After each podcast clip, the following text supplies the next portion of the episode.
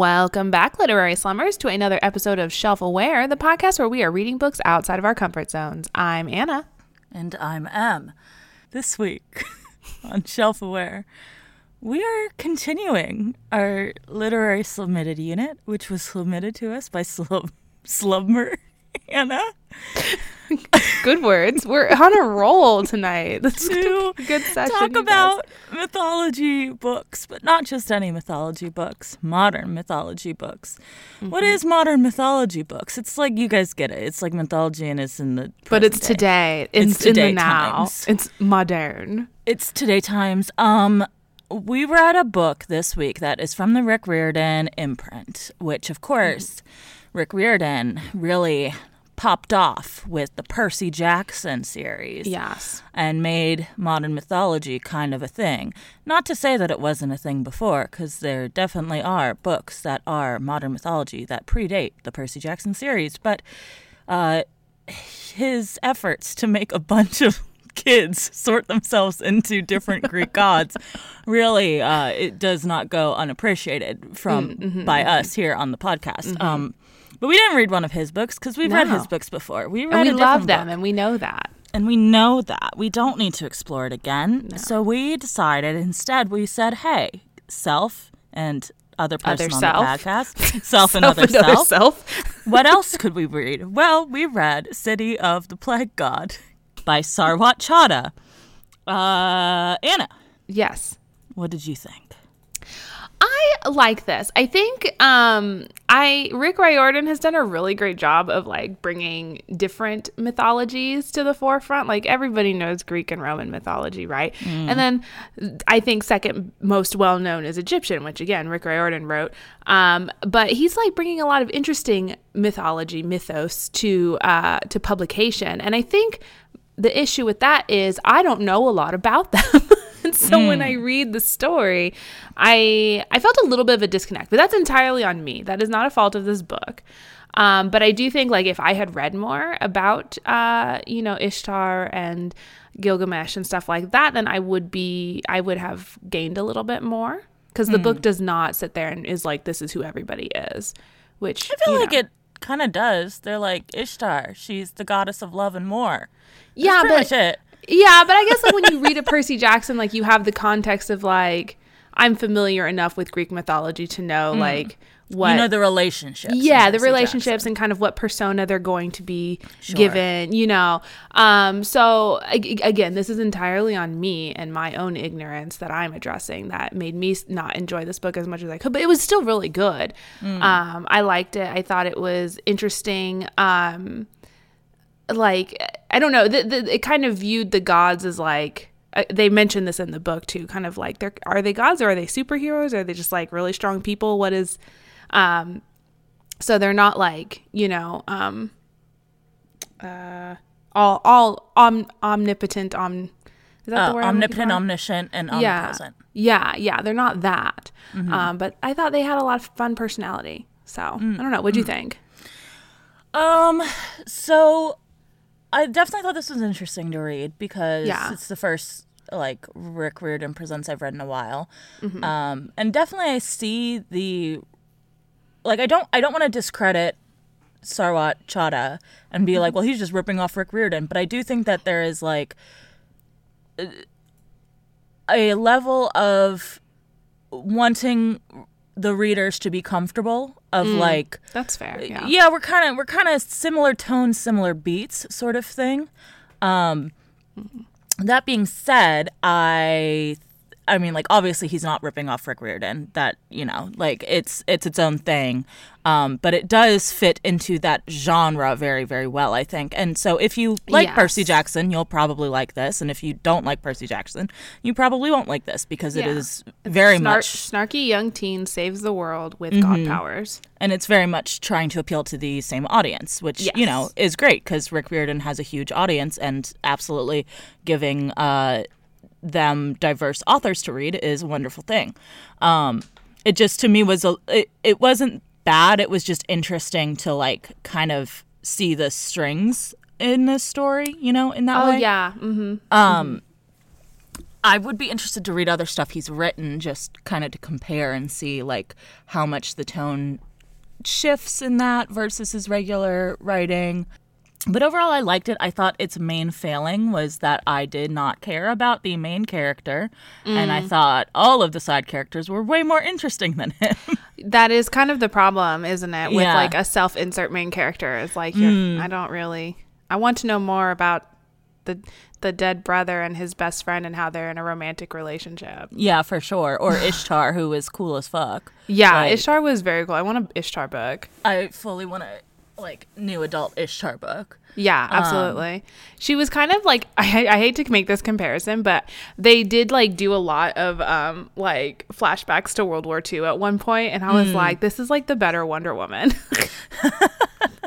I also was struck by the flashbacks to World War II just because that is a, a thing that comes up a lot, I feel like, in modern mythology books where like yeah, they kind of try to they either have to explain where the gods were during various historical points or they have to be like yeah it's the god's fault right like Right. that i know and i'm sorry we're, we keep bringing up percy jackson but that happens in the percy jackson series where they're Yeah. basically like a son of hades di- was probably hitler like hades Damn. kid did, did the holocaust um, and that's uncomfortable in retrospect to be like maybe we shouldn't maybe we shouldn't maybe we shouldn't do that. Yeah, um, and there is a little bit of that going on here, not quite to that extent, but that is a thing that I feel like comes up a lot because that is like the big question, right? Uh, that and as you mentioned, the religious thing, like having to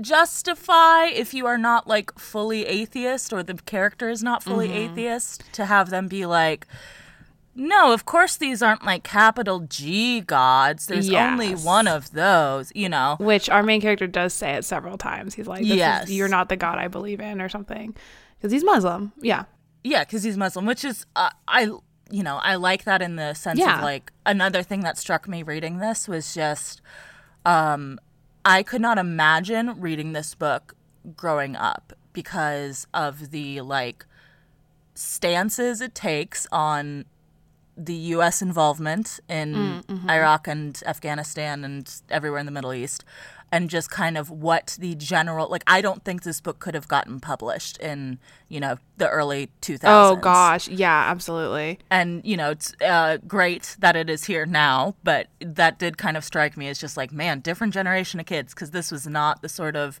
this would not be allowed. Like Yeah, you know? absolutely. hmm It would be very much like there's a lot of conversation about like one of the characters is trying to become an actor and how he's Mm-hmm. always booking these roles to be the villains and he's never the hero. And I think that is very much a uh, post Yeah. 9 11 uh, Mm-hmm. vibe. it it wasn't an extreme take, right? Like it wasn't like Yeah, I know. super anti-US or anything, even where some of these characters might have had the right to have it's that just opinion. like but it there was, are refugees and like Yes. homes are destroyed. Yeah. and there was war happening in Iraq. And yeah, it's never like down with the U.S. Let's, Yeah, but I impeach still- Bush, but like I still could not imagine this being published when I was growing up. right, same, same. Wild. Uh, yeah, yeah. That early early aughts was a weird time to Mm-hmm, be alive and growing up in. That is for sure. Yeah. Um. So having said all that, would you would you recommend this book uh, to young readers today? Yeah, sure. I mean, I think it's Absolutely. it's a There's great no viewpoint to to have. it.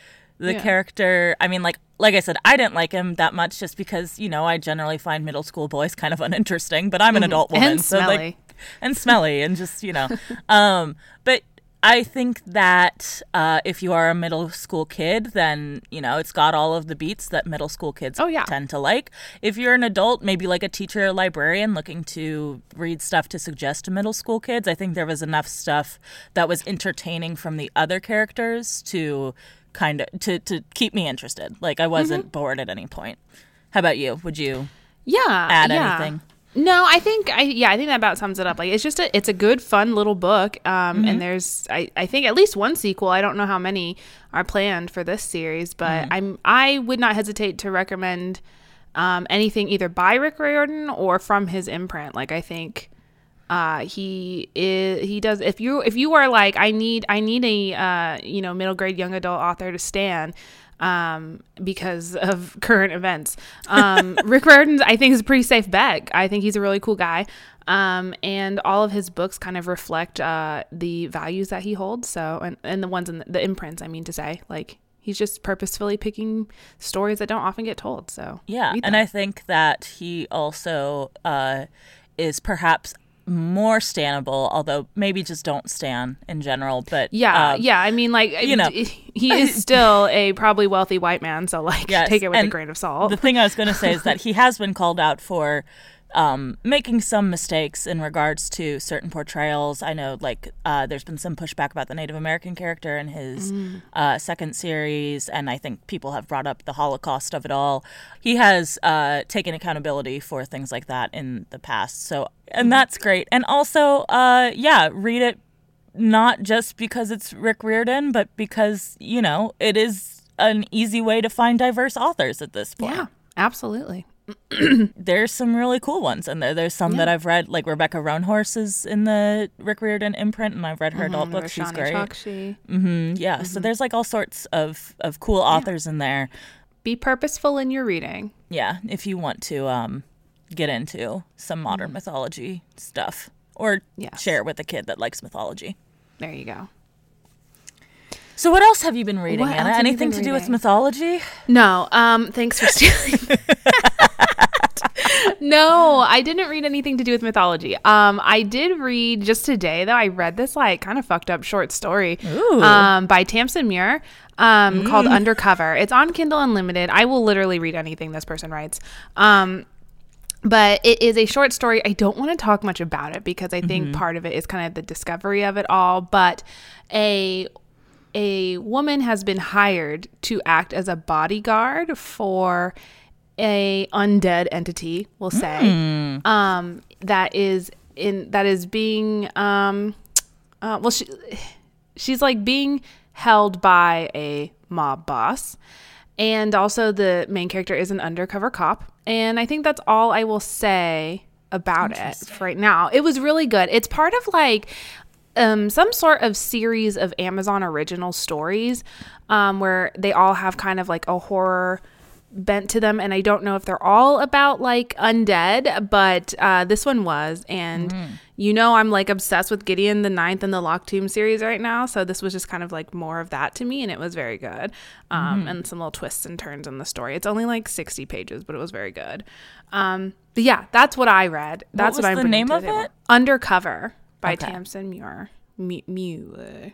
Great. what about you what's going Well, on Well, I have bad news about the diversity of authors we're recommending this week because it is a very narrow field. yay Because the only thing I've been reading recently has been the third book in the Locked Tomb series so by Tamsyn Muir, good. Muir, It's so which is uh, Nona the Ninth. Um, I got back into it a couple months ago when you started getting into it. Um, and I had the audiobook on hold and I got tired of waiting, so I just bought it. And Ex- those so audiobooks. The audiobooks are bomb, They're dude. so oh my god, they're so good. Moira Quirk is the narrator, and I like. I'm a person who cannot really pay attention to audiobooks often because I just Mm-hmm. my mind wanders. Um, but these are so captivating. Like, oh, they're so good. The story, both the story and the narrator, and just I don't know. This- If I'm doing an audiobook, typically it's like while I'm doing other stuff and. Yeah. something like light that I can just kind of sort of listen to. Mm-hmm. But with these, I literally, because I can't not be doing something else with my hands, I literally listen to them and just play solitaire on my phone, like Yeah. for hours. It's kind of, it's kind of bad actually, but You you, know, it's a great audiobook. they're long audiobooks too, because I mean they're long books, but they go by so quickly. It feels like. Anyway, I can't recommend that series enough. it's very good. It's very good, and I need to know what the fuck is going on. Um, You might still not at the end of reading Nona the Ninth. I'm so concerned because I will be without a sequel for this since I. you know, and she's like, I don't think the next book's coming out in 2023, and I just want to cry. I know. Damn it. Bad time to get into in. the Yep. series. Well, let's All get into this series yeah, and this let's book talk about specifically. City of the Plague God. All right, another chunky one. Lots of notes for me. Mm. So let's get right into it. Um, so we have our main character, 13 year old Sikander Sik, I think Sikh, Az- Aziz is what he goes by. I tried to look up the pronunciations of, Of Bellet? of the name. Bellet, yeah, Bellet is is it Bellet? It's Bellet, and I think it's a made up name. I don't think it- Okay. I, I've looked for I googled it so much. I was like, Uh-huh. It's like a last name, but the only places I can find it are in reference to this book. like as a first name is in reference to this book. Yeah. Like people have it as a last name, so I don't know. I don't know. So if Mm. that if your name is Bellet, sorry, we you need to have a bigger internet presence because so far you the need only to one make of you. a YouTube video to help me. Yes. No, that's not on you. Um, um. So we have yes, our main character is Sik. He's thirteen. He helps his parents out at their deli in New York City because all of these books take place in New York City. Mm-hmm. Um, it's a hopping place. Um. He helps out at his del- at this deli called Mo's. It's named after his older brother Mo, which is short for Muhammad. Um, and Mo went abroad to Iraq to help build, uh, or sorry, help rebuild after all of you know the whole war. The there. whole thing, yeah, the whole thing, the whole conflict of the, the Middle East.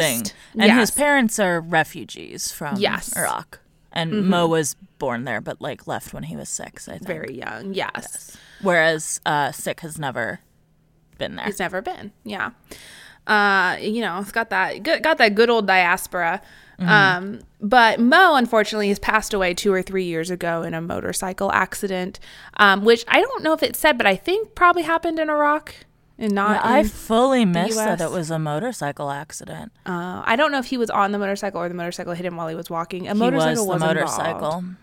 He was. He turned into a motorcycle and couldn't come out of the form. Mm-hmm. Couldn't control it. He spent two hours as a motorcycle, and he was a motorcycle forever. yeah. It's very sad. Um, I believe it was in Iraq because of the thing about like the last shipment from him Mm. and like that he didn't know that would you know be like the last thing he got from oh, him. that makes sense. Yeah. so that kind of it. implies that he was not he did not come home. You know. Yes. Very tragic. Um, he was very like very much the kind of golden child of the family, or at least in Sik's Eyes, because his brother was so much older. He was doing more things and had more things to like be praised for. Um, but and Sik feels like this um, uh, kind of like indebted to now be near his family and help his family and kind of focus more on them than on himself, which maybe may come up in later books. I don't know. We don't get a, a, too much of that in this one. Um, Mo's friend Daoud lives with the family and he helps at the deli. He's trying to become an actor, um, and we learn later on that Daoud made Mo a promise that he would watch over Sik and help the family out if m something ever happened to Mo. So that's that's why he's around Sik is kind of always like I don't know I don't know what the he, he's like this- moved into my brother's bedroom. here? Who is this guy? he's so annoying. All he does is like look at his reflection and take calls from his agent. Because Daoud is so hot. He is the hottest, uh, according to this book. Yes. So yeah. Um, so one night, Daoud and Sik are closing up the deli, and Sik hears some voices in the alley, and he goes to investigate. There are just two demons back there eating trash. Uh, one, one You looks know, like as we they demons do. Yeah, one looks like a toad, the other looks like a rat. Um, and they have names. I think I wrote further in my notes, so we'll get there when we get there. Uh, but they're talking about these demons are discussing how they need the boy, presumably Sik, um, and can do whatever they please with the rest of the family because the family lives above the deli. That's the other thing. Classic. The deli's downstairs. They live upstairs. That's why the demons are there. Um, there's a little bit of a scuffle where Sik like tries to go and attack them with a walk, uh, and then traps them in the dumpster. Oh, here the demons' names are Sedana and Ediptu, and for some reason, like Sik is well known by them, uh, and maybe by the larger demon population. Um, he's not really sure at this point. He thinks it's weird. Uh, these things look freaky. He doesn't understand what's going on they escape the dumpster and then also this third demon guy appears he just like he forms from a swarm of insects and the three of these demons kind of ransack the deli and they are looking for something um but they and I have very bad news about this demon's voice in the audiobook. oh no what is it hot it's or is it very bad? hot. oh no It was very, you know, like Fern Gully, the Uh-huh. ooze monster voiced by Tim Curry. oh no It was like that kind of vibe. and I was like, "You are not doing much to not get me on this demon side." Let me tell you. You know we love a death god. we love a death god. Uh, but anything that the swarm of insects man touches kind of starts to decay and rot. So, like, obviously the food starts going bad, but then, like, wooden chairs start falling apart, or like the stainless steel has rust on it now, or whatever. So, they destroy the deli. Um, and they're about to attack Sik and be like, tell us where the thing is that we're looking for. But this girl shows up and she kicks some demon butt. They all leave. And the girl's like, job well done, and pieces out afterwards. You know, this is actually very similar to the setup for lore in that both of these books are essentially about a big mean guy trying to mm. pester the main character for the location of an object. That is true. That is true. Do we think that's that's common to modern mythology? Is that part of the trope? I don't Should know. Should we find the third a third book like third book about pestering a guy for an item for a thing? that he he either doesn't know. claims he doesn't know where it is or literally doesn't know where it is. Literally has no idea, doesn't even know there is a thing. so the next day, Sik's parents send him to school despite, you know, the deli being absolutely destroyed. And he's covered in these gross bug bites because of that the insect guy. They just the bugs attacked him. But he's otherwise unharmed. So they're like, go to school. Um at school there is a new girl there named Bellet. And she's arguing with their history professor. And Sik laughs at a joke that she tells, and the professor, it's not a professor, it's just a teacher when you're in this kind of level of school. Sorry. Arguing with the history teacher. So, yeah, Sik laughs at a joke that she tells it's basically like, history teachers, dumb dumb. Uh, and the two of them have to go to the principal's office. They neither of them make it there. Um, first, they run into like some very racist bullies, and Bellet beats the shit out of them. And then Sik is like, "Oh my god, you're the girl from the deli last night." And Because you like, did cool ballet "You- ninja moves. Yeah, I recognize that high kick anywhere. and she's like, "What? What was that martial art you learned or you did kung fu?" And she's like, "No, it was ballet." And I'm like, "Okay, this is a lot, actually." Did you not like the Um, ballet representation? um, I don't know that even the most hardcore ballerina would be able to to uh, transfer that into A martial fighting, art? just due to the kind of not fighting nature of ballet. I could be wrong. Um, Maybe you just didn't study long enough. maybe that was it. Yeah. uh, I also was very much getting um, like Lego movie, uh, any ah. other property in which there is a goofy boy who is the main character ah. and a much yeah. hotter, more competent woman. Yeah. Not necessarily hotter in this case because she's 13, but like more competent, certainly. Absolutely. yes. Yeah. I feel like our comps for this are like if the Lego movie met Deadpool. Mm, yeah. Um, but um yeah so she she's like yeah hey that's me. Um and Sik tries to like question her but bellet's mom calls and she's like i'm gonna come pick you up. And her mom shows up and she's and uh Sik is still there hanging out around bellet uh, bellet and um bellet's mom is like hi my name is ishtar. And Sik's like wow like the goddess? And she's like yeah just like that He's like, "Can you two tell me what's been going on? Why was my deli attacked and destroyed? Like the, our livelihood, man, has been destroyed." And sh- and Ishtar's like, "I can tell you some things, but not here." So Sik. Bellet has also referred to the demon dude as her uncle at this point. Yes. And Sik is like, "Uh, what? He's your uncle? And she's like, well, by marriage and Yeah. adoption. yes. I don't think we actually know she's adopted at this point, but, you know, we'll get there. Um, Sik does the very smart thing of getting into the back of a car with a stranger and going to their home. Uh, but it's okay because this home is a very fancy townhouse on the Upper East Side, so you know nothing Yes. bad could happen. Nothing bad happens to young To rich children at rich people's houses. Never, never. Historically, that's totally fine. so safe. Um, we learned some fun things at Ishtar. Like she works as a matchmaker. She has a whole bunch of cats. Cats seem to love her. Um, and she also owns a lot of artwork of someone that just happens to look exactly like her throughout the centuries. Interesting. what could it all mean? Um, Bella is tasked with giving Sik a tour of the home, but he gets lost and ends up in a weapons room. And he's kind of drawn towards this sword. Uh, and he goes to pick it up, and the sword starts talking to him. And the cats who have followed Sik into this room become more hostile the longer that Sik holds the weapon. Uh, but then Bellet walks in just in time. She takes the sword from him. The cats calm down, and she's like, "This is my magic sword called Kasusu, um, and it talks because all great weapons have voices." This Obviously. was the first sword. It can take any form of sword that you would like, and it was even once King Arthur's Excalibur. So that's pretty cool. with all of this, like, because they do this a couple times of having like Ishtar be like, "Oh yeah, I was hanging out with Helen of Troy and like Ar- mm-hmm. King Arthur and all this other stuff and whatever." And I would really like to read all of the Rick Riordan imprints and see if they like work as being in the same universe. I know some of them are like That- sci-fi, yes.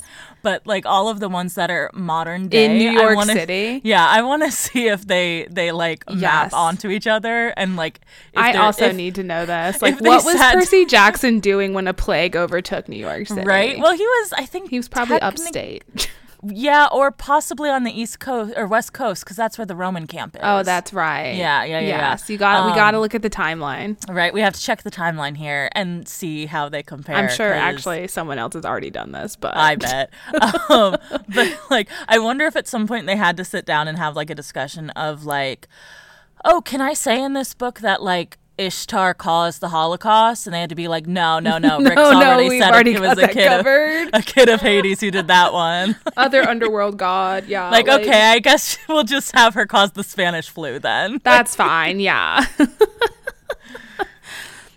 um, there were kind of like a few chung- tongue-in-cheek mentions of like, "Ooh, your sword is really inconvenient. Wish it could shrink down to like the size of a pen or something. That would be really cool." And Just some You know, little some Percy little Jackson nods. fans know. Yes. yeah, yeah. um, Ishtar I guess and with that context, was this like a dig at Riptide being like, "Fuck you, your sword can't talk." your sword can't talk. Mine's better. Mine's better. All the Uh, good swords talk, actually. Actually, yeah. If if Riptide were an actual sword, it would talk, and its name would be Kasusu. Actually, um, Ishtar and Bellet then begin explaining things to Sik, and his his name Sikander is Arabic for Alexander, which means defender of the world. So Ishtar kind of is like, "You- you gotta you gotta help us out, man. You're the defender of the world. I She's have bad like, news about the voice of Ishtar. oh, is it bad? No, is it's it hot? Oh, okay. Why was that bad news? I don't know. I just wanted to keep the same formulation as the last one. um Ishtar's like, "Oh, also by the way, I'm the goddess of love and war." And Bellet's like, "I'm adopted." Please. Make no mistake, I am adopted. Um Bellet tells Sik that a few gods survived when Mesopotamia was destroyed. Ishtar, Ishtar's sister, uh Urish Urish Urishkagal, Urishkagal. Erishkagal. Yeah. Ereshkigal. Okay.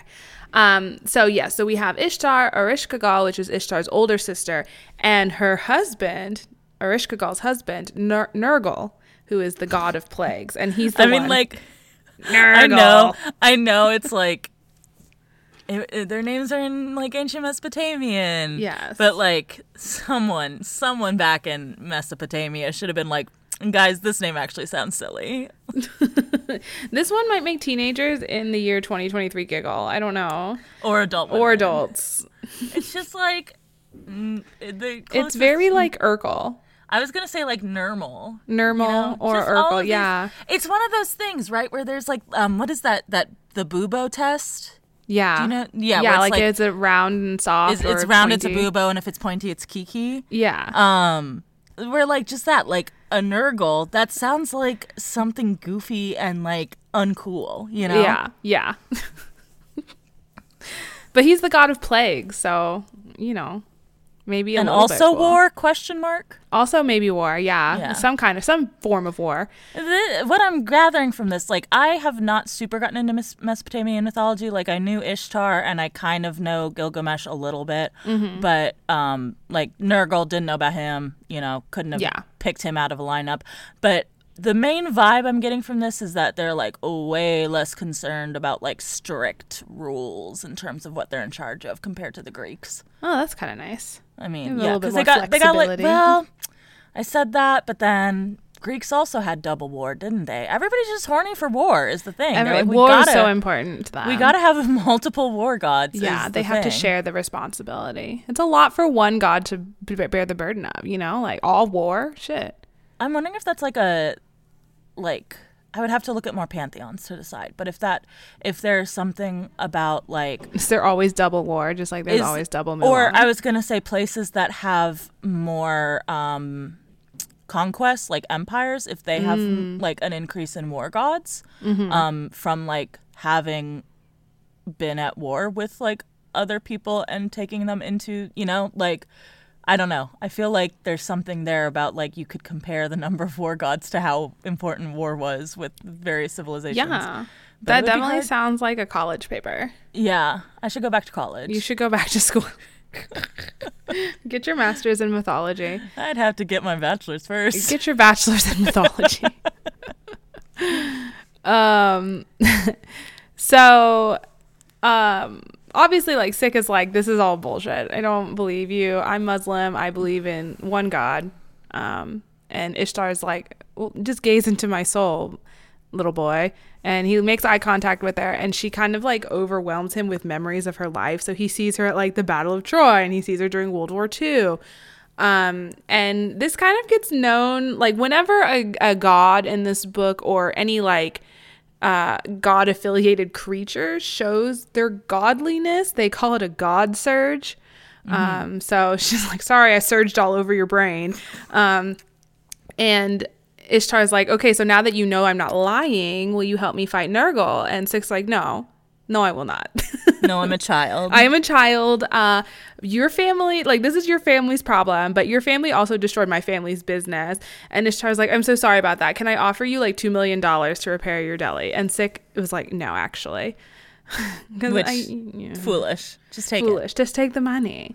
Um, Belet also is trying to trying to tell him like, hey, do, what was Nergal looking for? You need to you need to find something. Like Mo brought something home from Iraq, and he's he, like he.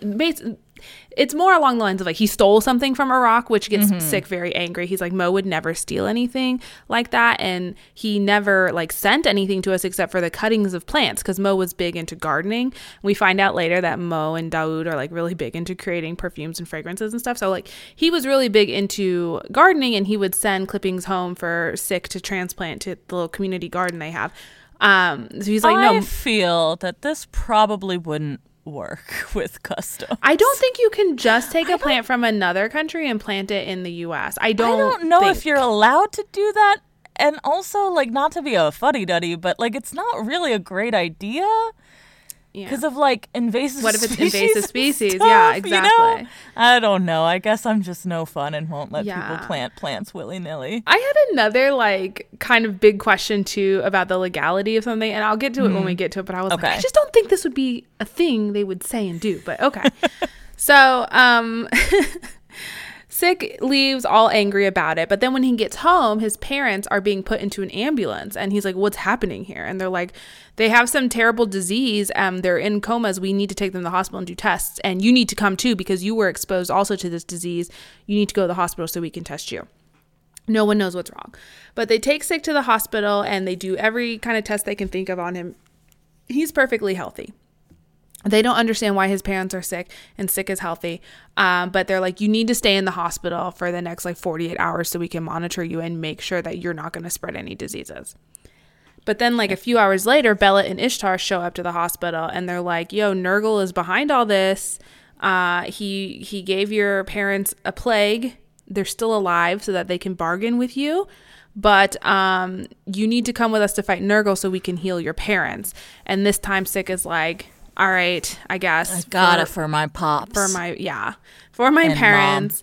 I don't want to be an orphan so like let's let's do this i guess. And um the two of them sneak him out of the hospital uh so the next day sik wakes up in in the townhouse and daoud is also there somehow. Like he apparently tried to go to the hospital to see sik's parents uh, but bella and ishtar were like no come with us instead. So daoud is now also at a stranger's townhouse townhouse just like living there.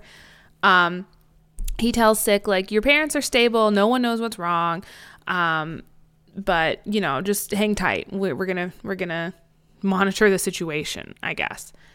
Um one of the main reasons that Daoud was convinced to go with Ishtar and Bella is that Ishtar has a bunch of connections with famous people in Hollywood and in like the New York fashion scene and stuff. And she's like, I'm going to introduce you to some people and further your career.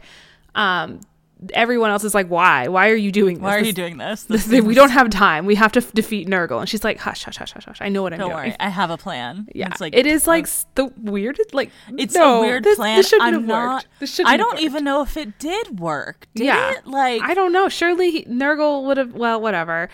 I don't. We'll get there, but we'll like, get there when we get there. it is questionable at best. Um, Ishtar tells Sik that the way to save his parents and get rid of the demons is you got we got to find Nergal and just kill him. Um, because there are a lot of ways to kill gods. Either like another god can kill him, or a super awesome weapon like Kasusu, the talking sword, can kill a god, or like if they lose enough followers, a god can die. Because they're not. It, it's hard to say. Like they're not like again like these all powerful Im- immortal. I mean, they're immortal, but like they're killable. They're I mean, like this is generally the opinion of gods pre, uh, like Christianity. Anyway, is that a there's multiple gods and therefore obviously they're not like omniscient, omnipotent. Yeah. because then they would be like creeping on each other and they wouldn't be able to get into. they wouldn't be able to have all those affairs. yeah so like obviously they don't know everything Yeah. um and certainly at you know mesopotamia times that would have been i mean like there's a lot of instances of gods getting killed in various mythologies Hmm. like i know norse has um the one that gets like shot through the heart with like holly or whatever Mm, and there's intense. um egyptian osiris gets all like chucked up to, into pieces Damn. um, so I mean, he kind of gets better, but he's like a zombie after that. Like Mm. he's just like a dead dude who's chilling in the underworld, and his wife is Mm. like, "Dang, sucks." Um. Anyway, point being, you can kill gods. That's fine. Yeah, it's only it's it's, only now when like God is this like uh, concept of this one big thing that everyone's yes. like clearly. I mean, fucking Christianity, you can kill a god because Jesus dies. Jesus died, but then he was reborn. Yeah, and also he was technically a man at that time. Yes.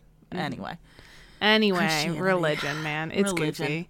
it sure is. Um, Ishtar says, like, if we kill Nergal this time, he's gonna face utter annihilation because he has escaped from the Netherworld too many times. And the Netherworld, I could also could not find a pronunciation for this because the the term they use in the books for it is not like consistent. Like, there's a bunch of names for the Netherworld. Say it one time, and I'll see if I can. Carnegie, Kern, Carnegie, Kern, Carnegie, I think. Is, Carnegie.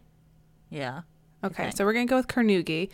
Um, but I, yeah, I was like kind of looking online for a pronunciation for this as well. But it seems like the Netherworld has many different names, and Carnegie was not one that was like used often. So I don't know if that was just like added flair for the book, or if there's just something that my research did not find. IDK. So apologies. Um, uh, yeah, so he he's escaped from the netherworld too many times, which I thought was funny because like he and his wife Ereshkigal are supposed to be like the leaders of the netherworld. So like, can he just can't can't homie just leave whenever he wants? Can he just go out for some errands and then go home?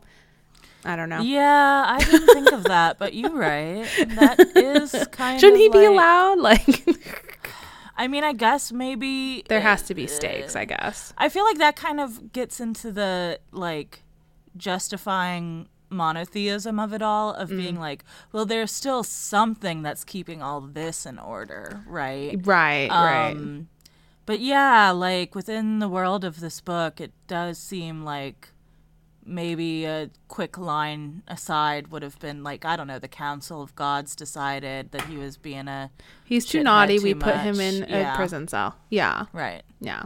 He's under house arrest, Uh, But I just mean, like, he's- Hades. He's supposed to be like facing oblivion or whatever. Yeah, Like, yeah. An ultimate ending. yeah. It's like, oh, we kept putting him under house arrest, but he kept getting out. Guess we gotta destroy him. Guess guess he can never exist again. Cool. Um, we also get a mention of Gilgamesh here, um, which is a character that is talked about many times in kind of smaller ways. Like Sik and his brother loved the stories of Gilgamesh growing up, and they would often play act them when they were younger. Um, but the reference we get here that like Ishtar seems to have some small beef with Gilgamesh of some kind. Um, she, you know, she says, "Oh, he he killed my heavenly bull." Um, later, Kasusu tells us something about how like uh, Gilgamesh maybe rejected Ishtar's romantic advances. Um, right now, it's kind of a mystery of what the deal is between Ishtar and Gilgamesh. It gets explained a little bit later, um, but they think that they the two of them don't get along. Um, and then Ishtar leaves with Daoud to meet some stylists and get photos taken. And Bella and Sik are like, hello. Hello, we've got a bigger problem right now. Besides Daoud's career, we have to find Nergal. So they go and track him down on their own. Um, Sik takes Belet to an area of Queens known as Little Egypt, where we learn here how everyone is like blaming Sik's family for introducing a new virus to New York City, and Sik is wanted by authorities for leaving the hospital. But here's the thing: so they like they they they watch this news broadcast, and it's like the people we Plague believe boy. to have introduced the plagues are is this family, and this is their address, and this is where they live, and I'm just like, would would would the news be allowed to be to like dox these people like Yeah. I mean, I think, I'm trying to think because I feel like address, yes, I think that they could do that if they, because there have been like people have shown up outside of like news reports outside of like suspects' house houses has happened, right? So I feel like that, but I think the bigger thing is like, how did they get that information in the first place? Isn't that a Mm. HIPAA violation for someone to have given that out, like from the hospital? Right. I feel like the news reporter is like, okay, whatever, you dox yeah i'm just gonna that's tell everyone what the news is but it just Yeah. felt really like this is It so much very overblown. I Yes. would say. like of everybody being like, plague boy, it's the plague boy. it's a plague like, but and then of course like his family like the deli gets vandalized um Mm-hmm. because people decide to be real racist about it all um it's just i was just like this seems very unethical I mean, there's definitely like some sort of parallel to be, you know, made, especially. And this was interesting too, reading kind of the forward and post, Mm-hmm. um, where both Rick Riordan and uh, Sarwat Chadda talk about like he wasn't writing this in 2020. He was writing this in 2018, and then it was getting published in 2020, and it became Mm-hmm. and then they put it off a little bit yeah, and it became like, oh, weird. And it- there was one line that I was like, this is interesting, where they say like we've barely recovered from the last plague, and I'm like, is that a because they were kind of talking did about they the Spanish just throw that flu. in Right. I was like, they were kind Yeah. of talking about the Spanish flu, so I'm like, was that a reference to the Spanish flu? Which like I feel like we had pretty much recovered from the Spanish flu, to be honest. Um, or was that like a reference to COVID? Like I'm not sure. It was interesting. yeah yeah Yeah. because like i think the person saying it was one of those immortal ones maybe Yeah, yeah. But I'm like, did did the like did they go back and make edits to make it yeah, because like there are parallels that could be driven here about like the way that we treat plagues and how we try to uh, tie them to foreign like foreign things in order to like make it uh seem like an attack something we can fight Right, right, yeah. because we did that with both the spanish flu and obviously with covid um and that happens a lot with different diseases that we tie them to a specific nationality like Mm-hmm. ebola you know was you know oh africa for uh, so long which is like a whole continent Yeah. um and so I mean, like people still talk about like malaria and stuff, and act like you can only get that in Africa or uh, West Nile virus. Like Mm-hmm. people still talk about like West Nile virus, which like again, like yeah, it originates on the West Nile, but it's like there are cases of West Nile virus near where I live because of the mosquitoes and stuff like that. So I mean, it's just a, like I I get what they're trying to do, but when you tie that to one person instead of like a nationality, then it becomes like It kind of very- silly. Um so yeah, that this whole part I was kind of like, "Eh, this isn't really hitting for me." I get what you're trying to do, but it's not really working. Yeah, because it was like they blamed the the news was like these are the patient zeros.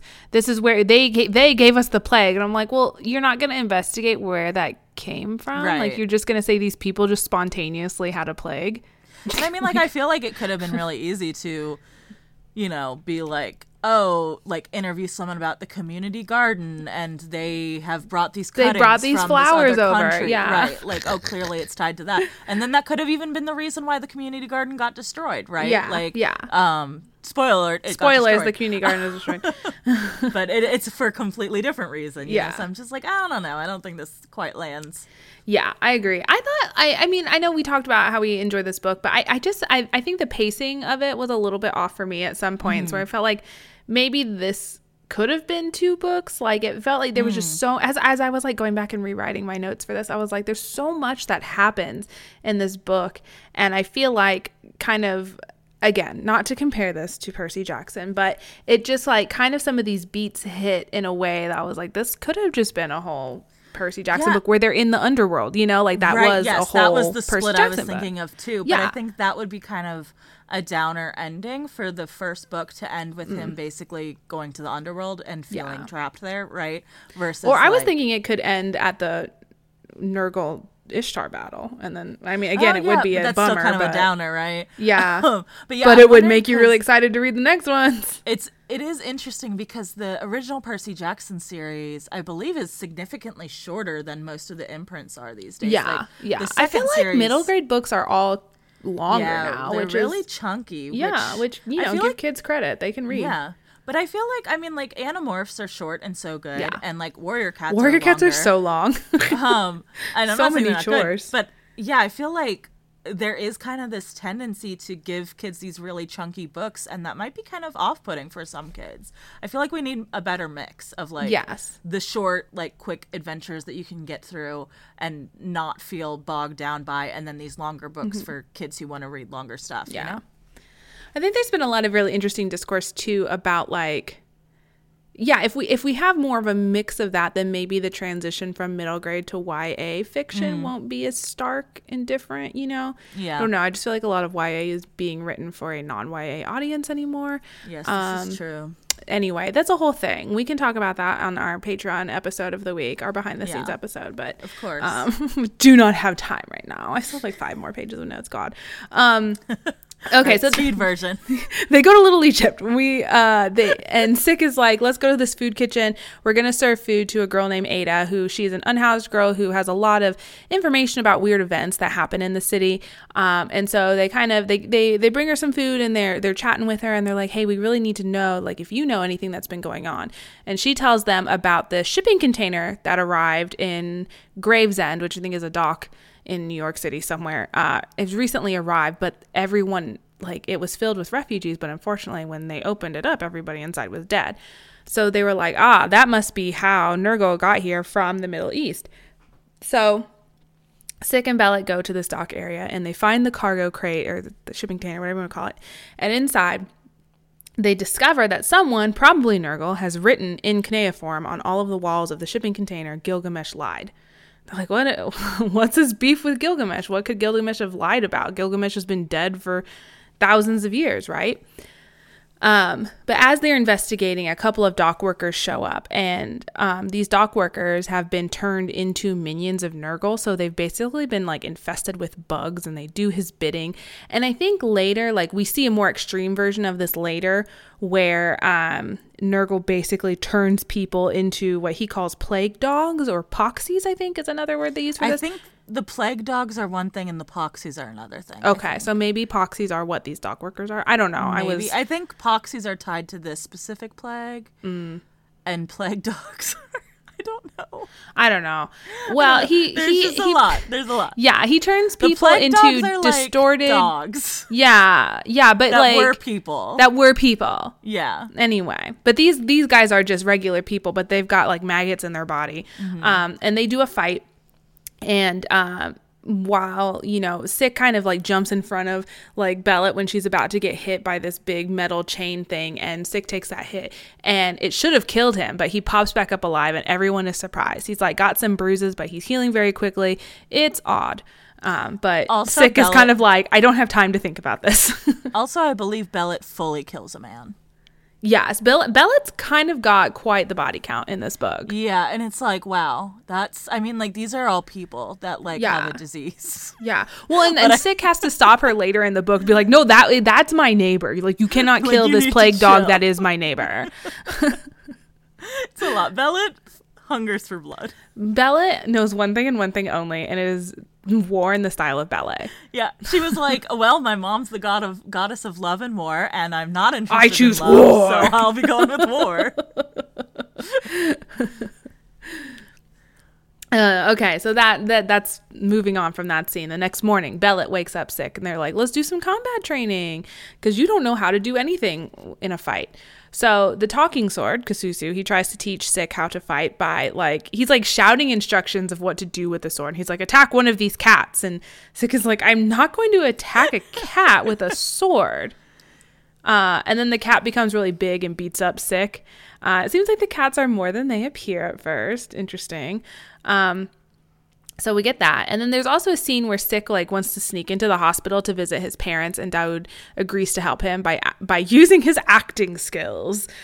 Basically Daoud goes and looks really pretty at one of the male nurses there and the male nurse is distracted and Sik can sneak into the hospital to see his Which, like, parents. I appreciate that he's trying to like. Daoud also has a line about either Ishtar, I think Ishtar being like not his type, and I'm Yeah. like, okay, I get it, he's gay.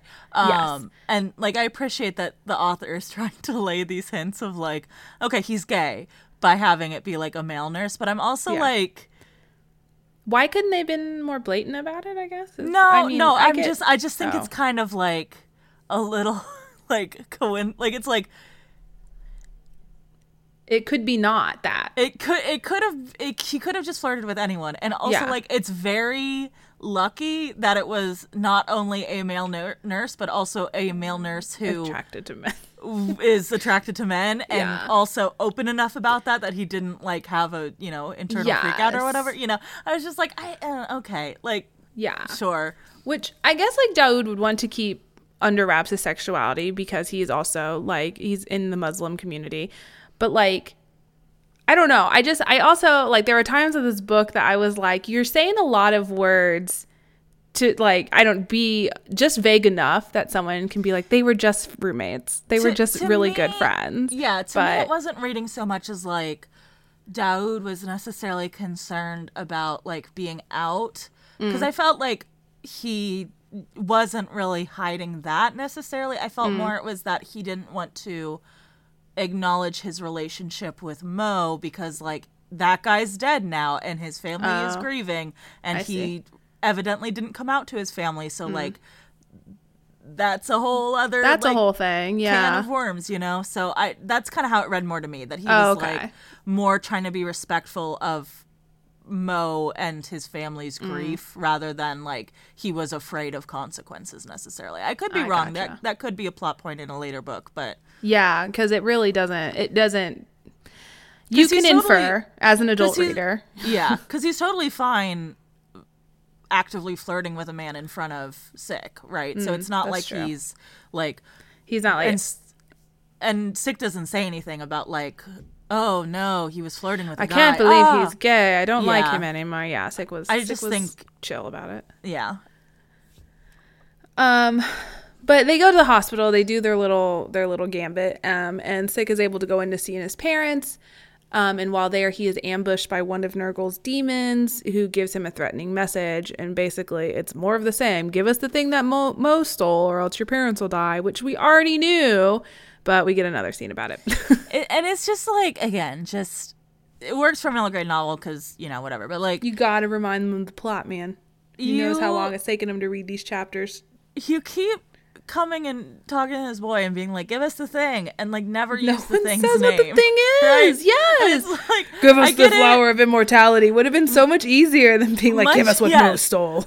much like the Daoud being gay thing, it's like you're, using- just you're just having him not use this word, so it's a twist at So the it's a end. surprise later. right? Yeah, right. But like- it's like they realistically they would say what the thing is. yes. Give us the key to immortality. right. Yeah. At least something aside from Something about that. We need the it. flower. Give us the Right. flower. Yeah.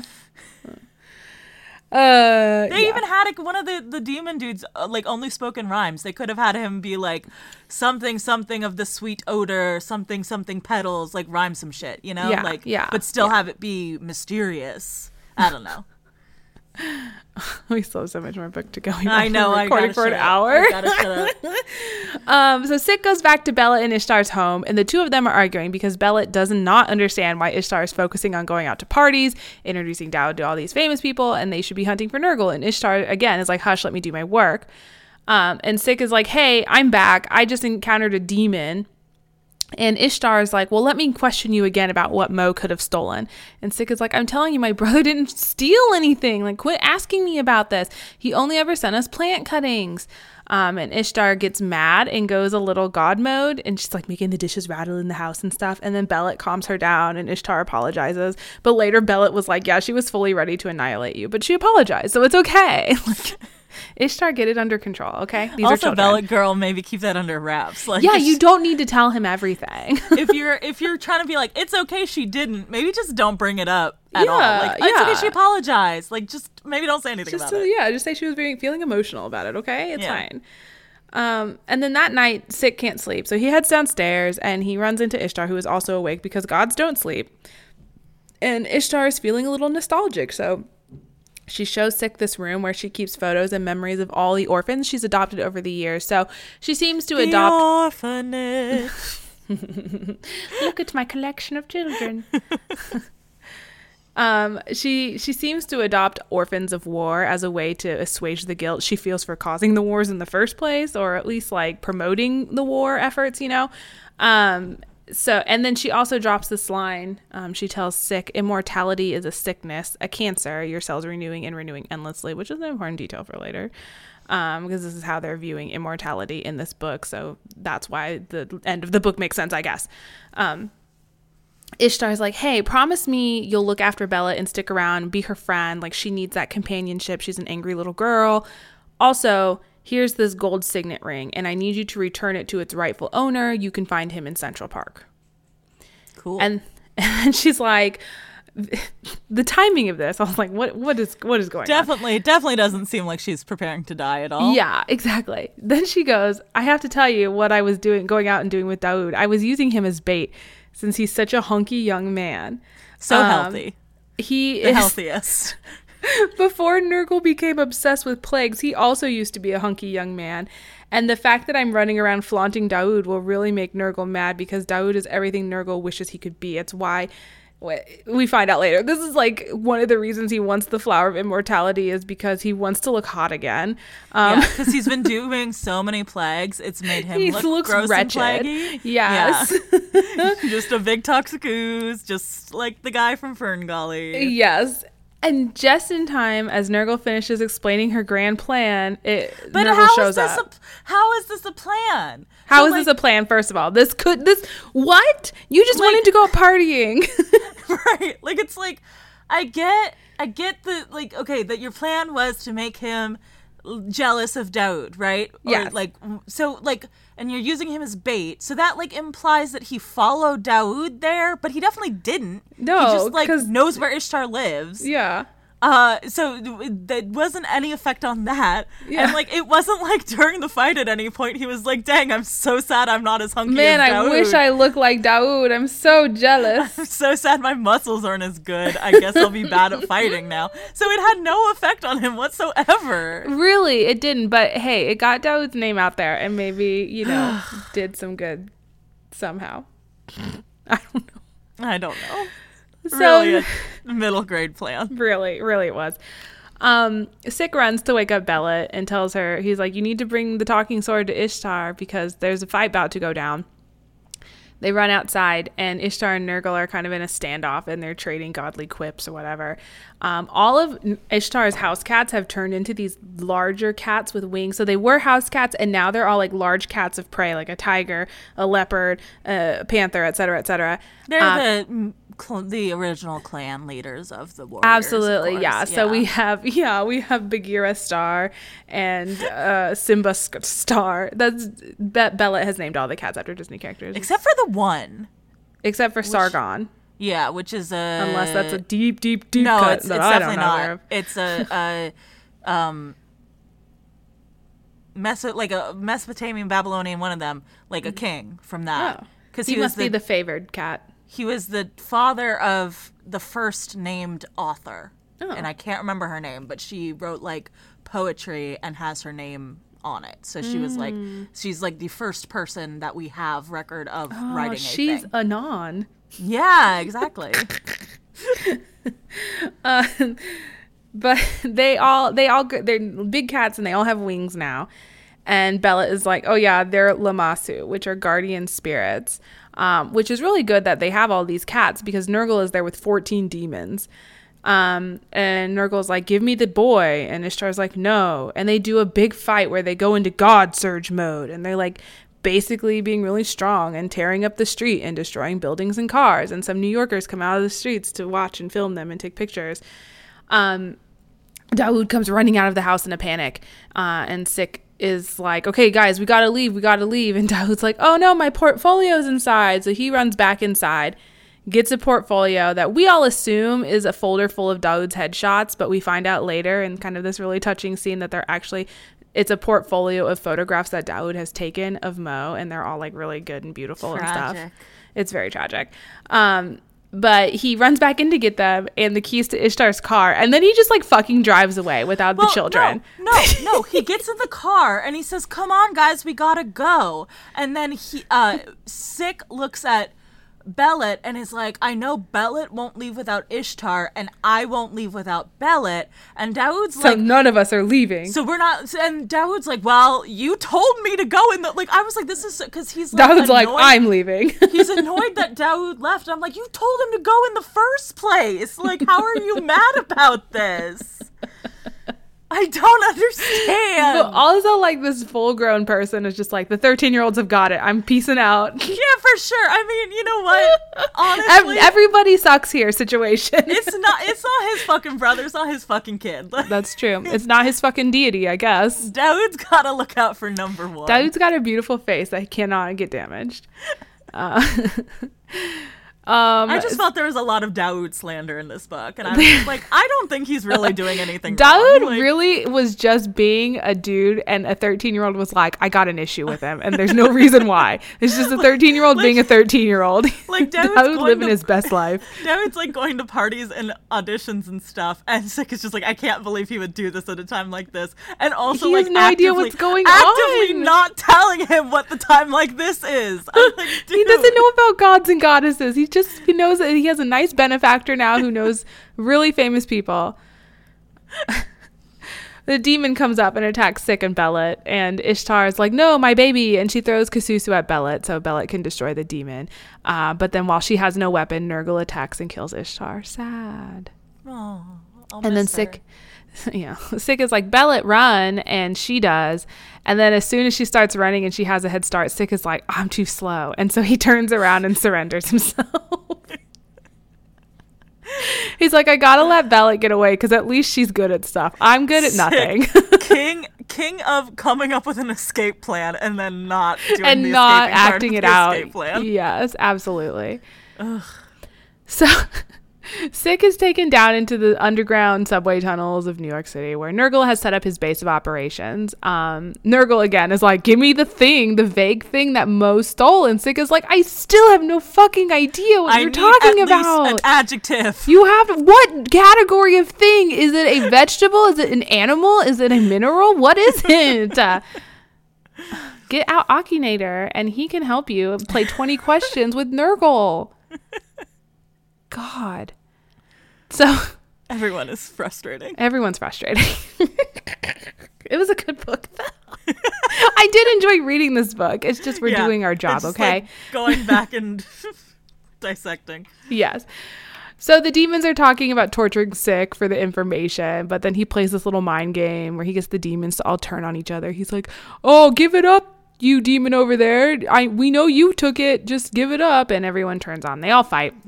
Interestingly, again, another queer couple. I think in this book. The, That's the only explanation. Yeah, because like he the the two rat and frog demon who are like the Mm-hmm. main name demons in this book. Yeah. it's one of them, and there's like. First off, earlier in the book, they'd called each other like "my love," so I'm like, okay, I feel like this was. Oh, I on. missed that. I didn't Yeah, know. yeah, yeah. It was that. in the ro- one of the rhymes, so it's like, eh, Oh. maybe it was a rhyme thing, but also Yeah. like still.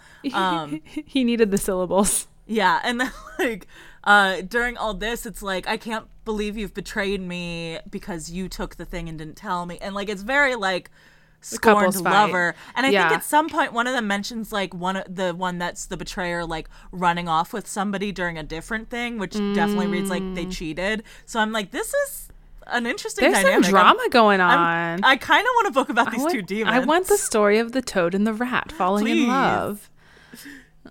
Um, so Sik escapes into the subways subway system, and the demons eventually give chase, but it all proves for naught because Sik is hit by, hit by a a subway train. train. head on and dies. amazing. Fully dies. We The get end. some. Okay, so yeah, next that's the end week. of the book. Yeah. in the meantime, um, we get some like flashes of Belet coming to identify his body, and then nothing. Uh, darkness. And the next thing Sik knows, he is waking up in a body bag in a morgue at the hospital because he was pronounced DOA three days ago. he gives the scare of his life to the coroner who's on duty, uh, puts on some scrubs, calls Belet because he somehow has her number memorized. In 2023, no, he doesn't. No way. No way. Not even in 2018 when this was written. No, Don't lie to me. Don't lie. Um, she's like, okay, I'll meet up with you. I just can't believe you're alive because we all saw you dead and you were mushed up by a train. But sure, let's meet up. Um, also, like, don't go to Little Egypt because everyone at at everyone there is praying for you because you're dead. Um, so yeah, don't talk to anybody that you know. She takes him to the penthouse of a hotel where, like, Ishtar was really good friends with the owner, so they get a free room, I guess. And Daoud is there hanging out. And- guess he didn't have anywhere else to go. Again, the Daoud, the unreasonable Daoud hate when Sik is like, oh, Belet, ident- like Daoud's like, oh, Belet identified your body because they called me and I just like couldn't do it. And Sik is like, oh, this no good rat man, piece of trash, couldn't even identify my body. And I'm like, the, okay, just I know we know stuff that Sik doesn't at this point, but Yes. like your lover who keeps going on trips to Iraq and which, you know, you're maybe worried about his safety there. You know, he's Right. going overseas without you a lot. Like, you know, it doesn't have to be Iraq. Going on long trips anywhere without your significant other is going to be like, they're going to worry about you, right? Um, Right. and then he dies in a motorcycle accident. And then his kid brother, who you're supposed to take care of, dies in another vehicle accident. and presumably that kid looks a lot like your boyfriend, you know, because Yeah, they're yeah. brothers. And It would be a little traumatizing. it would be a little much, but Sik is just like, fuck this dude. I He hate wa- he didn't want to look at my squished up face. he didn't want to look at my nasty, twisted up, run over train body. like, come on now. he gave it to Belet, the girl who craves blood. The That was girl so who loves dead bodies, she creates them all the time because she loves them. so, Belet, Justice ta- for Daoud. Belet tells Sik about how Nergal is turning the people of New York into his minions. The plague is spreading. It's real bad right now. At Uh, one point, she says like, "The plague, you go into a coma for weeks and then you die." And I'm like, "How do you Sometimes. know this? It's been like four days. it's been it hasn't been enough time. It's been- time. It's been three this. days since. Maybe that's after the other time skip. No, it's definitely after this Is one. it I after this went- one? that- I was doing the math. I was like, three days for that, and then there was like a day between that and that, maybe like a day between that and that. Your So been, parents have like- only been sick for five days. Right, right. Yeah. So I'm like, okay, but weeks, sure. Sure. um, but basically, Nergal's plan here is to destroy civilization eh, so a new, better one can take its place. I guess that's that's part of. It. After he gets hot, that's what he's gonna do. I don't know. I don't know. They don't have any leads, so Sik is like, "Your mom gave me this ring. Let's go do the thing with the ring." They head to Central Park. Of course, they're spotted by the two demons, Frog and Toad, um, and they're shocked to see that Sik is alive. And they chase the two of them through Central Park, but then suddenly there's this big glass ziggurat in the middle of the park that was definitely never there before. And when when uh, Sik and Belet enter it, they seem to disappear from the sight of the demons. Um, and inside the ziggurat is Gilgamesh, the OG. What? Yeah, Oh he's here. And he's like, hey, that's my ring. Cool. Glad you brought it back to me. Come have a meal with me. Um, and over this meal, he tells him a story about the flower of immortality. So I'm I'm not familiar with m- much about Gilgamesh, but I guess there is a story concerning Gilgamesh where he finds this flower of immortality. Um, and in the stories that, you know, the real version of the story, Gilgamesh loses the flower to a giant snake before he can partake in it. But in this story, in actuality, Gilgamesh has been able to eat part of the flower, therefore making himself immortal. Um, and then the snake did eat the rest of the flower, but then it pooped out the seeds, as nature does. Now, like a diluted version of the flower of immortality was just growing in a rock, and Mo found one of them and mailed it back to his family. Um, and uh, Sik is like, oh my gosh, I remember getting a package at like a week after Mo died, and it had some flower in it that I planted, um, but I like did not keep up with the garden like Mo made me promise to do because I was really sad about his death. So I really don't know the whole status of what is going on with the flower. Um, we also learned that um, obviously Gilgamesh has like faked his death after some years, which is the part that like Nergal's mad he lied about. I guess I think he's mad he lied about the flower. the flower. yeah, because that's what he wants. So like that's Yeah, I don't- yeah, the I flower, the immortality, the yeah, Yeah. No. I think he's. It, I don't even necessarily think it's like he's mad. I think he's like obsessed with the idea that he lied and that the flower is still out there. Mm-hmm. Um, but uh, Gilgamesh is now a pacifist. He will not fight. He refuses after they ask him, like, "Come on, we just need your help to kill Nergal." And Gilgamesh is like, "I don't do that anymore. Sorry, guys. I'm just a cute little gardener baker now. That's all I do is I garden and I bake." And like he does have some interesting points re pacifism, which I think work in the abstract of like in general, like dealing with war and stuff like that. But in the actual situation of there is a literal plague god that's going to destroy humanity, I don't know. I don't know that I, f- I You gotta- yeah, buy yeah. his pacifism as being the correct moral choice. I don't even know if the book does, honestly. Yeah, they're just they. I don't. Yeah, I don't know. It did seem a little bit. um It did seem a little bit selfish. Yeah. But so somehow through the process of transplanting the flower of immortality, Sik gained some of the flower's powers. Um, cool, he can't die. But Gilgamesh is like, you need to watch out because you might be feeling some weird urges, which I thought was a bizarre way to phrase this. Because I was like, we don't need to talk about the weird urges that young men may feel. But um, Sik start may start to feel some weird urges to just go to the afterlife because being immortal is unnatural. So, you know, watch out for that. But the two of them, Belet and Sik, need to go get the flower of immortality, bring it back to Gilgamesh, who will then distill the flower into New York's water supply and thereby counteract Nergal's plague. Cool, problem solved. Very easy task. We'll go to the garden, clip the flower, bring it back. But when they get to the garden, it has been paved over in order to build an apartment complex. parking lot. Sad. Belet feels defeated, and she and Sik have a little argument uh, because she's like, "I just need to go get my mom back," and Sik is like, "No, you should focus on what's happening now and not on dead people." Also, Also, I, I know how you feel because my brother died, and she's like, "No, you don't." She's and like, she your leaves. brother does not count. My mom god was way cooler. My mom Um, god was very cool. Also, she like at some point brings up the fact that you can get someone out of the netherworld by like Yeah. Mm-hmm. trading, basically. So it does seem like she's like She's fully ready to die. right? Yeah. Yeah. Uh, but she leaves, and Sik she she leaves in a cab, and Sik does not have money to take a cab. But he notices a man enter the subway station. So Nergal had set up his base of operations in the subways, and so the subway system was just like shutting down way more than it would normally, and to the point where it's just like no longer working. Mm. But Sik sees a man go down into the subway, and he's like, "Oh, well, I guess they're running, so I'm going to go down there too, and I guess go home. I don't know." But he goes down the subway and he quickly realizes that, oops, this isn't a normal subway. I'm on a train to the afterlife. Damn it, just like Gilgamesh said like 30 minutes ago. Dude. How convenient. How convenient. Um, the train spits him out in this desert landscape and he walks around a while and he sees a familiar face. It's his older brother, Mo. Oh. Yay, Mo. So sweet. I really liked Mo. Um, the two spend some time catching up. Sik fills him in on everything that is happening topside vis a vis gods and shit. And then speaking of gods, who shows up but Ereshkigal and Ishtar. Cool. Two sisters palling around in the netherworld. It's awesome. The two of them tell Sik that the original flower of immortality is still kicking around and that he and Mo can go to a cave in the Sea of Tiamat to find it. They are specially equipped to go do this because Sik is immortal and Mo's already dead. So that's Great. that's how they're going to do it. So, um, in order to get to this cave in the sea, they need to go get a boat, the same boat um, that Gilgamesh used when he originally went to go get the flower.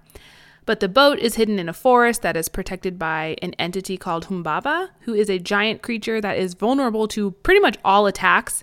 Um, his only weak spot is that he is a very dumb thing. So they, they go to do that. They also, the two goddesses tell Sik, like, be careful handling the flower because the properties of one could cancel out the properties of the other. So you don't want to mess with your immortality, you know, like right before you're, when it's going to be really important that you're immortal, right? Mm. Um, and again, this is kind of like referring ref- back to what Ishtar said about immortality is a cancer. So, you know, which which flower will be will be dominant, I guess. But cool, they get to the forest. Um, they defeat the giant. I'm just like zipping through this now. They defeat the giant. They give him some spicy sauce, whatever. They get they, then they get the boat, and the boat transports them to the sea. And a lot of stuff happens here, but what it boils down to is that Sik and Mo are successful. They get the flower of immortality. Cool. Then Mo is like, "Well, I guess it's time for you to go back to the surface, and time for me to go back to being dead." And Sik is like, I can't lose you again. Let's trade places. And Mo's like, don't be dumb. And Sik goes back home to New York City. He pops out in Central Park where Bella is conveniently waiting for him because she received an omen that he'd be there. There's a whole thing with a raven, whatever. We find out two weeks have passed in the real world. Uh, New York City is just dead. It's gone. There's nothing here. There's no civilization at all. It's just a bunch of either uh, plague dogs or people hiding from the plague dogs, is what New York City is now. The two of them head back to Gilgamesh's ziggurat with the flower, where Gilgamesh wants to set about putting the flower in the water supply. But before they can do that, the ziggurat is attacked.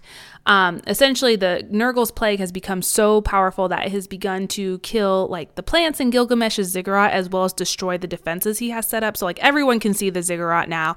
Um, it's starting to become destroyed. There's a fight. Gilgamesh is like, "I'm I'm a pacifist," but then he unleashes this massive storm to beat back the demons, um, and presumably killing some of them. But it only works temporarily because they're kind of overcome. Belet gets slashed up pretty good, and Sik sees her injuries, and he's like, "Oh shit, she's gonna die unless I give her a piece of this flower to make her immortal like me." Um, but before he can, Idiptu, which I think is the rat one, sees the rat demon, sees the flower, and grabs it and takes it back to Nergal so Nergal can get hot again. So good job, Sik. You really did well there. Yay. You made him hot again. You this made Nergal hot again. Now his voice matches his body. Yes, finally. Um, and then Sik puts Bella in a shopping cart and starts pushing her around New York City. He's gonna like try and get her to a hospital, um, but on the way he goes directly past his family's deli. Um, and he sees a cat go inside. He's like, "That's kind of a good omen." And also, like, there's a first first aid kit in there, so I might as well just stop by and see what's up. Um, and when he enters, he's surprised to find who else but our best friend Daoud hiding out in the deli. Um, except justice, da- justice. Well, kind Finally. of kind of. He just looks all sad and decrepit now. Like he's lost well, all of oh, his yeah, beauty. real gross. But. Missing his teeth, his hair, his skin is all saggy and bruised and stuff. Like he's just. This is not the hot dude we all know and love. Uh, but he tells Sik, he's like, "Well, you can't go to the hospital. It's it's surrounded by demons, so you may as well stay here and recuperate." And they try to patch Belet up as best they can and then the two the two boys have a little heart to heart. Uh, we learn that Mo and Daoud may have been in a romantic relationship. Also, he's looking through this portfolio, Daoud's portfolio, um, and there is a pressing of a very familiar flower in it. Oh my goodness! It's the flower oh of immortality. It wasn't Daoud paved saves over. the day. Daoud is the real hero of the story. Yes. So Finally. he's he's like, yeah, I heard the garden was going to get paved over because I'm not a shitbag and I was actually doing Mo's I was like attention. Yeah, I I was fulfilling Mo's last request. Um, I heard the garden was going to get paved over. I went and saved this flower, and you know, I tried to make it into a fragrance. Like Mo, Mo and I were trying to, you know, make perfumes and stuff. Um, but there would just wasn't enough of the flower to make it very scented. But I have like a little bottle of the oils from the flower of immortality. Wow, awesome. They give a few drops Yay. to Belet and she starts to heal up. Very cool. Our girl is looking good again. Uh, but like this is not enough to heal all of New York City. So Daoud's like, I guess I could distill it some more to make it like, you know, and water it down a little bit, but and it's a little bit risky, but we need to try and save the city. So he goes to do this. We're almost done with the book. He goes to do this. Belet and yeah, Sik. I've, I've stopped interjecting as much because we we just really have to get through to the end. so much happened in this book. Um, Belet and Sik head outside where Daoud has parked Ishtar's car. The car can transform into this cool flying chariot pulled by the giant winged cats, which is very cool. Um, but they only get to do that for about 20 seconds before demons come and beat the shit out of the chariot. so that's fine. Um, Daoud, Daoud gets the perfume distilled. They have a little fight with the demons in the chariot and they win. The chariot is so damaged it can only carry one person now. So they're like, sik, you need to go and take the perfume to question marks because I'm not really sure what the plan here was supposed to be. Like, I think they were just gonna spray people in the face. uh, yeah, but he was like, you need to go to the hospital now. And I'm like, are Yeah, we just gonna people in the face. just just his parents though, I guess, and then like they'll figure out who else gets to get sprayed at the end. I don't know, but he gets up in his little chariot and he flies to the hospital where there's like this huge storm cloud just surrounding the hospital because it's all demony and stuff. Um. Anyway, he comes face to face with Nergal, who stabs Sik a bunch, um, and then Sik literally jumps out of the chariot into the storm cloud and opens this canister of perfume, and the perfume turns into rain, and and and the storm cloud rains and heals everyone except Sik falls six thousand feet to his death, but because he's immortal, it didn't do any It's fine, damage. It's doesn't matter. fine. It's fine. Oh, the end of the book. But we get a little epilogue kind of like one month later. People are rebuilding. Things mostly return to normal, but Sik now has like super immortality because of how many times he was exposed to exposed to flower shit. So he touched one and then he touched another and and then that canceled out, but then he touched it again. So like now he's just like super immortal. Daoud is hot again. He starts getting leading roles and stuff because now he has a super sexy scar on his face, I guess. And Belet shows up and she's like, Hey, I just want to let you know I'm going to Carnegie to get Ishtar back. Uh, you don't need to come with me. You need to be here with your family and heal from all of this event. Blah, blah, blah, blah, blah. End of the book. And that's it. I mean, it was, it was good. A lot happened. So much happened. Uh, but it was a fun, fun little time. I enjoyed it. it was a cute middle grade novel. Yeah. I don't know if I will continue on with the series at this point, just because I feel like I have a lot of other things to read. But someday, maybe.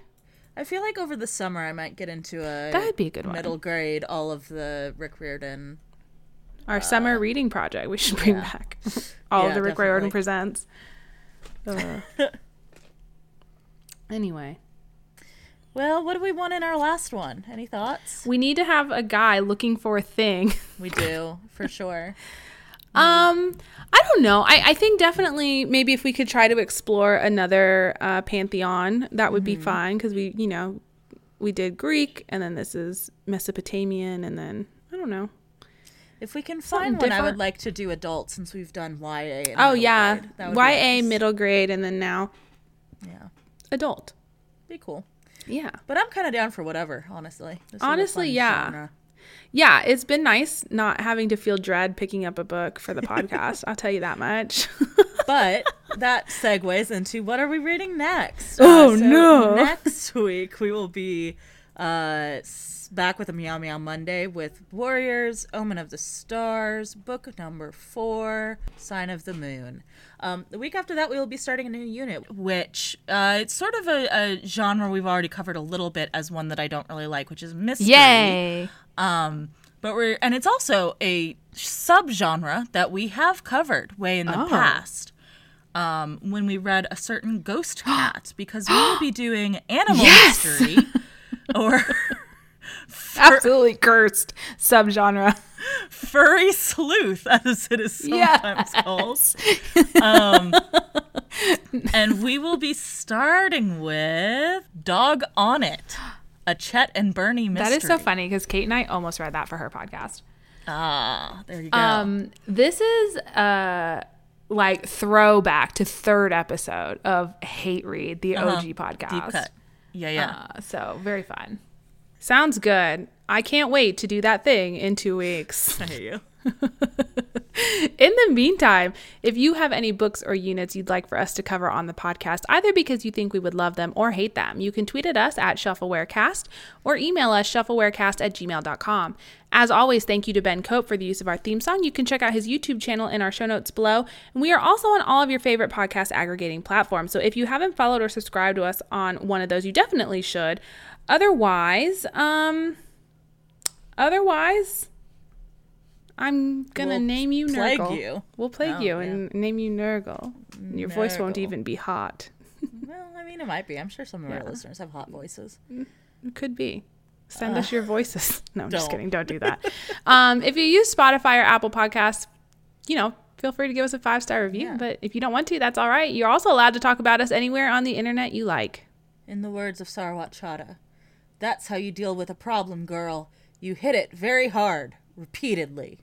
I'm just gonna do that to my brain then, I guess. Solve everything.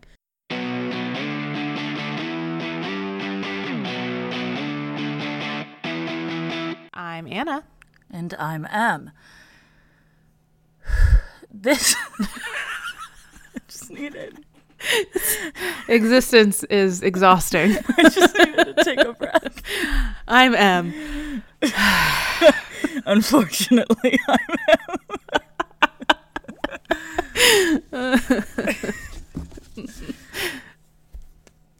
this, this week. I'm Em. This week on shelf. This week on shelf. Shut up. sorry, sorry, sorry, sorry. Okay, okay.